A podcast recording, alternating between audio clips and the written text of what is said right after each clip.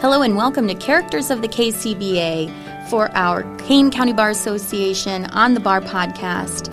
I'm Chrissie White, interviewing people as part of my series where we're talking about characters from legal dramas, books, TV, movies, even some real life attorneys in there, and how they've inspired our career. Today, I was so fortunate to sit down with Andrew Whitfield, the president of the KCBA this year, and he and I discussed how um, the characters that he knows and loves have shaped his approach to his practice as an assistant attorney general for the state of Illinois. I'm so excited to share this interview with you, and I hope you enjoy.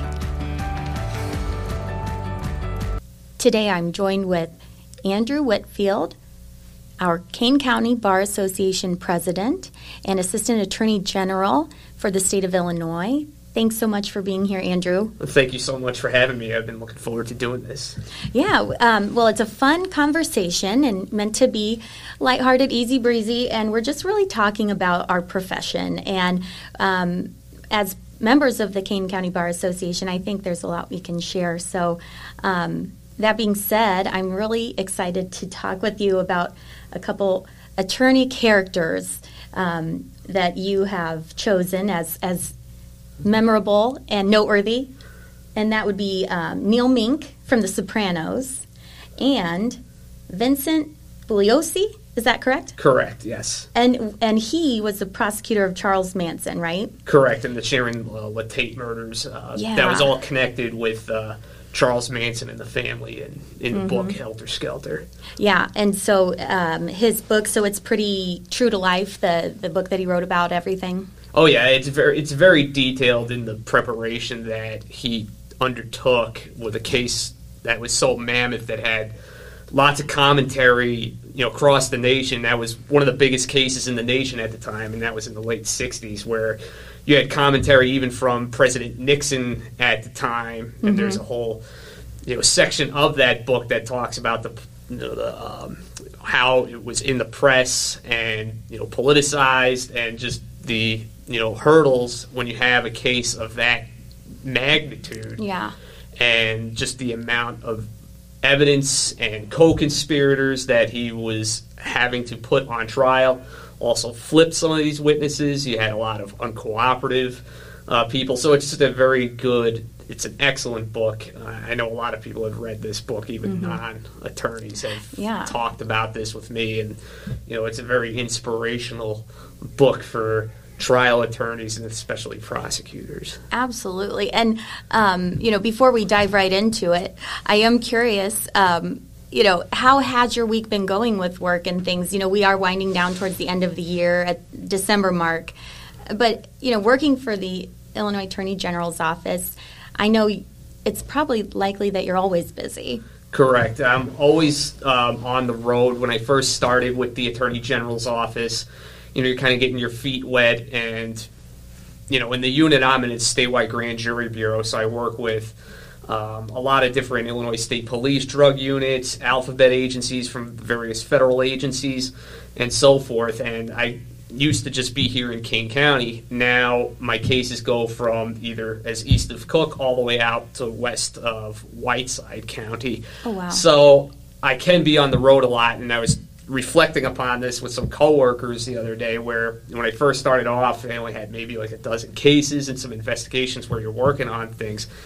Now I'm over 40 cases and I don't even know where I'm at with investigations, Oh but my it's like gosh. a mad dash to try to get things charged prior to the new year with our last grand jury session pre Safety Act, where Mm-hmm. a lot of procedural uh, things, new procedural aspects of criminal law go into effect come January 1st. So we're kind of trying to get as much done prior to the new law going into effect so Right. it's not a mess. Yeah, that makes sense because you, you kind of want to use what you know and what you're f- familiar with as your procedural guidelines, and then moving forward, you know, hopefully you can get this grand jury that you're talking about finished by the end of the year. So. Yeah, that that's the biggest issue because I mean I haven't had the time because you're always in court, you're always on the road to even you know read half of what's in the new bill and essentially get acclimated to all of that. So with all the running around, you know, trying to run, you know, read almost a thousand pages between the original Safety Act and the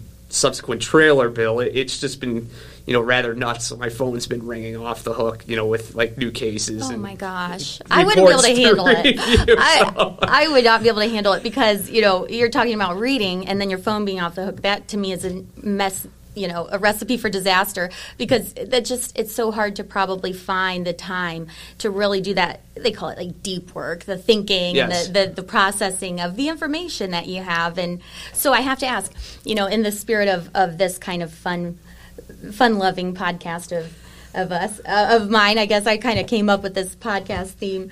Um, if we were doing a movie montage of you in the last couple weeks you know what would we see you do? Like what would be the major scenes? I mean you're reading the, the stuff you're going traveling all over the place. Like what is it that that would be the compelling segments of what you're doing right now Well, I, my uh, old boss, uh, John Kezdy, who retired, and I'm going to put a plug in here for his band, The Effigies. Where him and I are, you know, like this, you know, with music um, into a lot of the punk rock and heavy metal. So one of our favorite bands is Motorhead. Ooh, so we'd have that as the theme yes, song the theme through song is "We Are the Road Crew," and since I'm Yeah. in statewide grand jury, we had jokingly designated that. You know, as our song, basically, you know, on the road, driving back and forth to various places in the morning, going to court, you know, you know, running around like a madman, you know, mostly in the car back and forth, you know, jumping out of the car, you know, getting going into court, you know, heading Yeah. back to the office or going to a, you know, say a proffer to go meet with a witness or a flipper, you know, what have you, Oh things of that nature. so, So it's not going to be like a life is a highway or every day is a winding road. It's going to be more of like a motorhead. You're you're in it. Yeah, it's gonna you're be- grinding. It's gonna be a very driving, hard, fist. Yeah. I highly recommend. I gotta people li- what was it out. called again? It's uh, "We Are the Road Crew." It's on the Ace of Spades uh, Motorhead album, which is also another uh, significant album. You know, in my mind, in my you know juxtaposed with my you know legal career. Okay. Certain awards that I've received. The state's attorney's office had a. Uh, um, it's the Ace of Spades Award in the Kane Oh, County State's Attorney's named. Office. So I always thought that was funny. So I decorated that Mm-hmm. award with the Ace of Spades Motorhead album cover and you know the single Ace of Spades and such like that. So Motorhead has always been, you know, in the back of my mind as far as like theme songs as it relates to the job and particularly you know that album. I So- love it. So so would your uh, colleagues consider you the ace over there at the AG's office? jokingly we, we, we laugh about it, especially you know back in the state's attorney's office because I still talk with everybody. They really there. would call you that or something like that. yeah, that. jokingly. I mean, it- it's I it's just- a I have term no of idea. endearment, but it's also like you know we joke around about it. So Yeah. I like it. I think you deserve it. You've been doing a lot, and you are you are a leader. You know, you're our president of the KCBA, and um, I know you've got a lot going on with that too.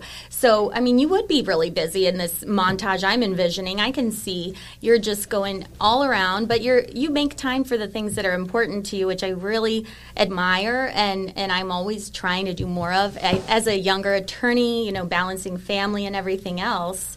Um, you know what's it what's it been like taking on this additional responsibility this year Well, yeah, I mean, it's definitely a lot of balance. It takes its toll on you when you have kids and everything else Mm-hmm. because, you know, when, when, once I get home, you can try to shut yourself off from that work, you know, your normal job. And then with the Bar Association, responding to emails, you know, coming up with plans, uh, you know, itinerary as far as um, what type of social events, uh, Mm-hmm. budget issues, you know, income, retention of membership. You know, that's a mm-hmm. big thing right now. Is trying to draw in more new attorneys to the bar association. Yeah. How do we solve that? Because you know, a lot of people aren't necessarily staying here in Illinois. A lot of younger Yeah. attorneys I've noticed are you know going either to other states, greener pastures. I mean, that's that's a problem, but it, it's a problem across. You know the board. I think in America, as far as all the bar associations are kind of facing this problem because younger attorneys don't see the value Yeah. in a bar association, but obviously it's it's a good support network in Mm-hmm. learning how to actually do the job because sometimes law school doesn't necessarily teach you, and you learn from others. oh yeah I, I would definitely say that while you do learn some of the foundational things in law school what you learn um, in the years after it's like exponential and, and it takes what you know and it, it, forces you to um, really get out there and practice, and it's it's tough at times. But um, speaking of the new members, I I am uh, one of the co-chairs of the new members committee, and so yeah, how do we retain new members um, for the KCBA? Like, do we need a TikTok? Do we need what are we supposed to do? Right? Well, doing things like this, and mm-hmm. you know, again, you know, certain social events that are. I guess would be more of a draw for younger attorneys. I, I, am mm-hmm. not. I, we're still trying to figure that out. For instance, uh, I know as lawyers we're very competitive. In February, we're going to be having a a chili contest, which is something in the works oh, and involving right before Super Bowl. Mm-hmm. Um, so I'm trying to get something like that, you know, up and running, and hopefully that will also, you know, draw more people and the younger attorneys to come out, you know, for more social events, yeah, um, like that, and then also getting and I know you you've talked with uh, some of our newer judges and Judge Valdez, and you know for newer attorneys, I think they want to meet personally the judges and, and see like they're normal people. You know? Yeah. And I think if we put that out there as well, you know that might you know draw more people you know to it you know to the bar association. Um, I, I absolutely think that it having us meet one another and meet the judges um, is is really valuable time spent. You know, it's not just socializing or quote unquote networking for networking's sake.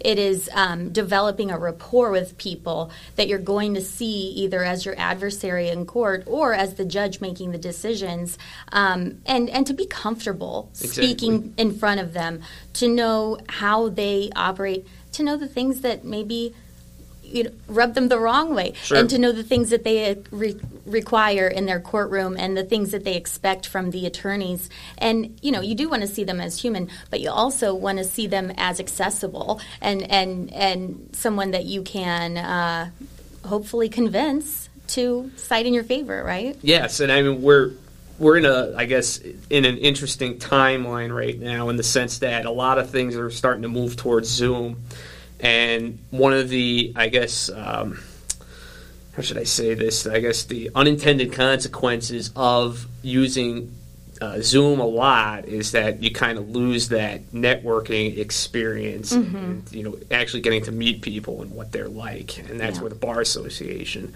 you know, comes in, and you know, it's going to be kind of interesting to see how AOIC from the Supreme Court kind of you know, continues on with there's a Supreme Court Rule 45 where there's going to be more utilization, I think, of Zoom. But again, mm-hmm. Going back to unintended consequences for newer attorneys, learning how to litigate, actually being in the courtroom and being comfortable in the courtroom and being comfortable with the participants that are involved is, you know, something that I think the Bar Association can help out with. Absolutely. I, I, think so too. You know, you don't want to be just a face on a Zoom screen. You don't want to have, um, you know, the fear because you don't know people or you don't recognize people. Um, and you also want to have your personality and your style shine through when you are advocating for people. Just like, you know, when we're talking about someone like Neil Mink, for example, um, some of what we do is performative. Yep. Uh, and, and a lot of what we do is not, obviously, because it is the law and uh, analyzing things. But there's a certain flavor of every person that you meet in the Kane County Bar Association and then outside of that. So, you know, when it comes to like The Sopranos, for example, such a good show, um, such an incredible cast of, of characters and actors.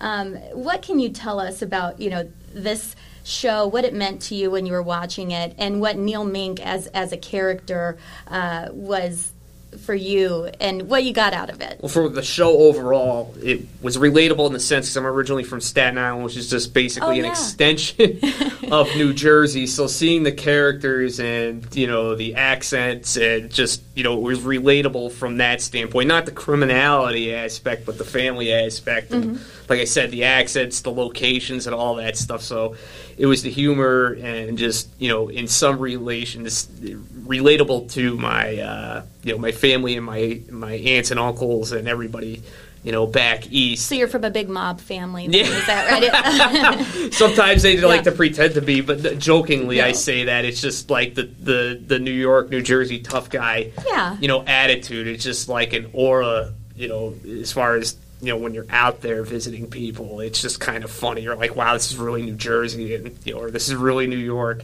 you know. Especially when you hear your your family and you just go out there to visit and just hear the way people talk. So Oh, that yeah. that was part of the reason I, I really liked that show. But as far as Neil Mink's concerned, yeah, there's an inspirational quote that I always you know fall back upon. Um, it's in the last episode, and for those who are also big Sopranos fan, it's when he's at the Bada Bing Club with Tony. Bada bing. Yes. I like the name. and you know he he's realized he's probably about to be indicted. There's a flipper, so that's where I kind of relate to this. That there's somebody Oh. testifying against him in the grand jury, and Neil Mink says basically, "Well, look, it's it's not like we didn't know this day was going to come. Look, trials are there to be won."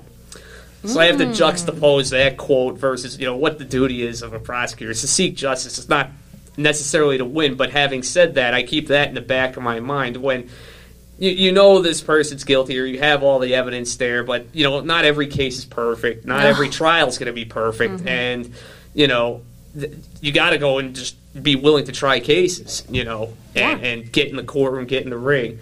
And so even when you're being kind of all Eeyore about you know your own cases, we all go through this and you know have you know anxiety once it's you know set for trial or going to trial. I just have that in the back of my mind. And for instance, this past May, um, I had a trial. I thought I was going to go down in flames Yeah. in Cook County, and it was Oh, quite no. funny. But I ended up we ended up getting a guilty verdict. We were very happy. So you know, I was talking to my cousin who always puts this in my mind. He's like, "Well, remember what Neil Mink says? Look, trials are there to be won." So Yeah. I always tell that to people. I think that's always been his the big takeaway, you know, from at least that character on that show. And it's just kind of funny how that's you know on the last you know episode of the whole series. So that's like you know for me as a lawyer, as it relates to that character, that's the big takeaway. That's something that will always live with me. That whole you know scene and discussion. Oh yeah, With- gosh, I, I can contrast that with um, Judge Valdez talking about Atticus Finch and how he loses with such dignity. You know, Yep. there's both sides of that, obviously, but yeah, trials are there to be won. Like if you're going to go to trial, you've got to put in all of the time and effort into it, and it's a lot of preparation, utilizing your team and everything, and and just hoping that that day all that work pays off, that you're ready to call facts right as they are, you know, and make your argument, not have to rely on your notes, not have to be taken by surprise. It's it's a lot of work. Yeah, and then, and uh, you juxtapose that, you know, against uh, what um, uh, Vincent Bugliosi said as far as a quote, you know, that I always remember. He's always was a dedicated and hard worker. And one quote that comes to mind is, "For a lawyer to do less than his utmost, I strongly feel is a betrayal to the client." So in this case, it would be the people of the state of Illinois. So that's why. Yeah. Got to be kind of, you know, gung ho, you know, use every bullet in your belt as far as a litigator or a prosecutor, as far as what you have, you know, to put forward your best case. You do. And, um, you know, I know we want to keep these um, timely and, and not too long, but I do, you know, we're kind of coming up on 18 minutes here, and I certainly don't want our, our precious time uh, Sure. to be spent too much by our KCBA members. So if they have to, you know, wrap this up, they can go ahead and pause it and get back to it. But I do want to ask you a little bit more about Vincent Bugliosi and, and the Charles Manson trials because, you know, when I think of an an attorney general, assistant attorney general, what the cases that you do, I don't automatically think of the criminal side of things. Um, but you know, what would you say that that book Helter Skelter really um, taught you? When did you read it, by the way? I read this, it had to be during law school, actually. I had my friend from high school had asked me, he was living out in LA. Um, and he asked if I had read Helter Skelter before. I said no, I had been really meaning to do this, and I was working at um, Borders Books at the time, which Oh, is now closed Yeah. over winter break, and my friend was one of the managers there, um, also, and he's like, yeah, you know, you should, you know, get that. You know, get that book. You know, read that if you're going into prosecution. It's all about the Charles Manson case. So that's where I kind of picked it up. Then it was one of those books I had always seen because it was like a bestseller. And I'm like, oh, I should probably read that. I know it's about Charles Manson, but I, I never knew until you know law school time. You know, when I was in law school, that that was about you know the prosecutor's viewpoint Yeah. on that at the time. I, I I knew it was a true crime. I just didn't know it was written from the actual prosecutor. So Yeah, and so um, I mean, what what would you say about him that uh, you found the most admirable or the most um, like his personality in general? Just his you know his tenacity and you know dedicate you know hard work you know to the mm-hmm. profession again going back to that quote um, just you know have dotting the i's and crossing his t's you know being very thorough uh, you know looking you know yards out you know and you know that's you know a double-edged sword you know as i have as a prosecutor it's just not living in the moment and you know looking you know way far out i mean so you know I try to live more in the moment, but you know, reading you know that book and you know putting a trial together and thinking what could go possibly wrong. You know, how am I going to get this piece of evidence down? You know, in, in a trial. You know, I think that's where I kind of learned some of this from was reading about just how what a massive undertaking a trial like that would be, and I you know kind of applied that to a degree. You know, for all cases. Um, so that I think that's you know the hard work and dedication and just being able to have the foresight of mm-hmm. you know the preparation for a, a, trial, a complex trial, yeah. like that. And well, it, I can definitely sense that you have a passion for this, and that you know you are protecting the people of the state of Illinois from someone who can cause a lot of damage, and and people who can organize and commit criminal acts at a bigger scale. Yep. Um, and so I, have heard nothing but great things about the team over there, and you know, I just really am grateful for you sharing your knowledge. And um, I think that it's very relatable in the sense that even though I uh, practice family law, um, just trying to meet the standards of, of professionalism and due diligence and, and doing our very best to represent the side that we're on. And, and I think that's the only way to uh, move forward and, and to be an asset to the profession, which you absolutely are. So thank Thanks. you so much for thank all you. of this. Thank you very much. Yeah, so I'll leave you with one question, one final sure. thought. Um, I just want to get Hollywood again. Uh, if you could choose anyone to play you in the dramatic reenactment of your life, who would it be? I thought about. I had two characters. I, initially, I you know thought Aaron Paul, and then I was like, wait a minute, mm. Edward Edward Norton would oh, probably perfect. be even better because of the People versus Larry Flynt another mm-hmm. movie um, about uh, obviously Larry Flynt, who owned Hustler, and uh, Edward yeah. Norton, who you know played his lawyer, and uh, Larry Flynt was always one of those guys always getting into trouble, and you know I, I, can't remember the actual attorney's name off the top of my head that Edward Norton played, but he got to go to the Supreme Court to argue for you know First Amendment issue um, that was ruled in Hustler's favor. It was it's a very interesting case about it was a Jerry Falwell the, the mm, you know, yeah. preacher, and mm-hmm. as far mm-hmm. as this you know uh, this uh, ad that was put in the magazine, and uh, you know I always liked how.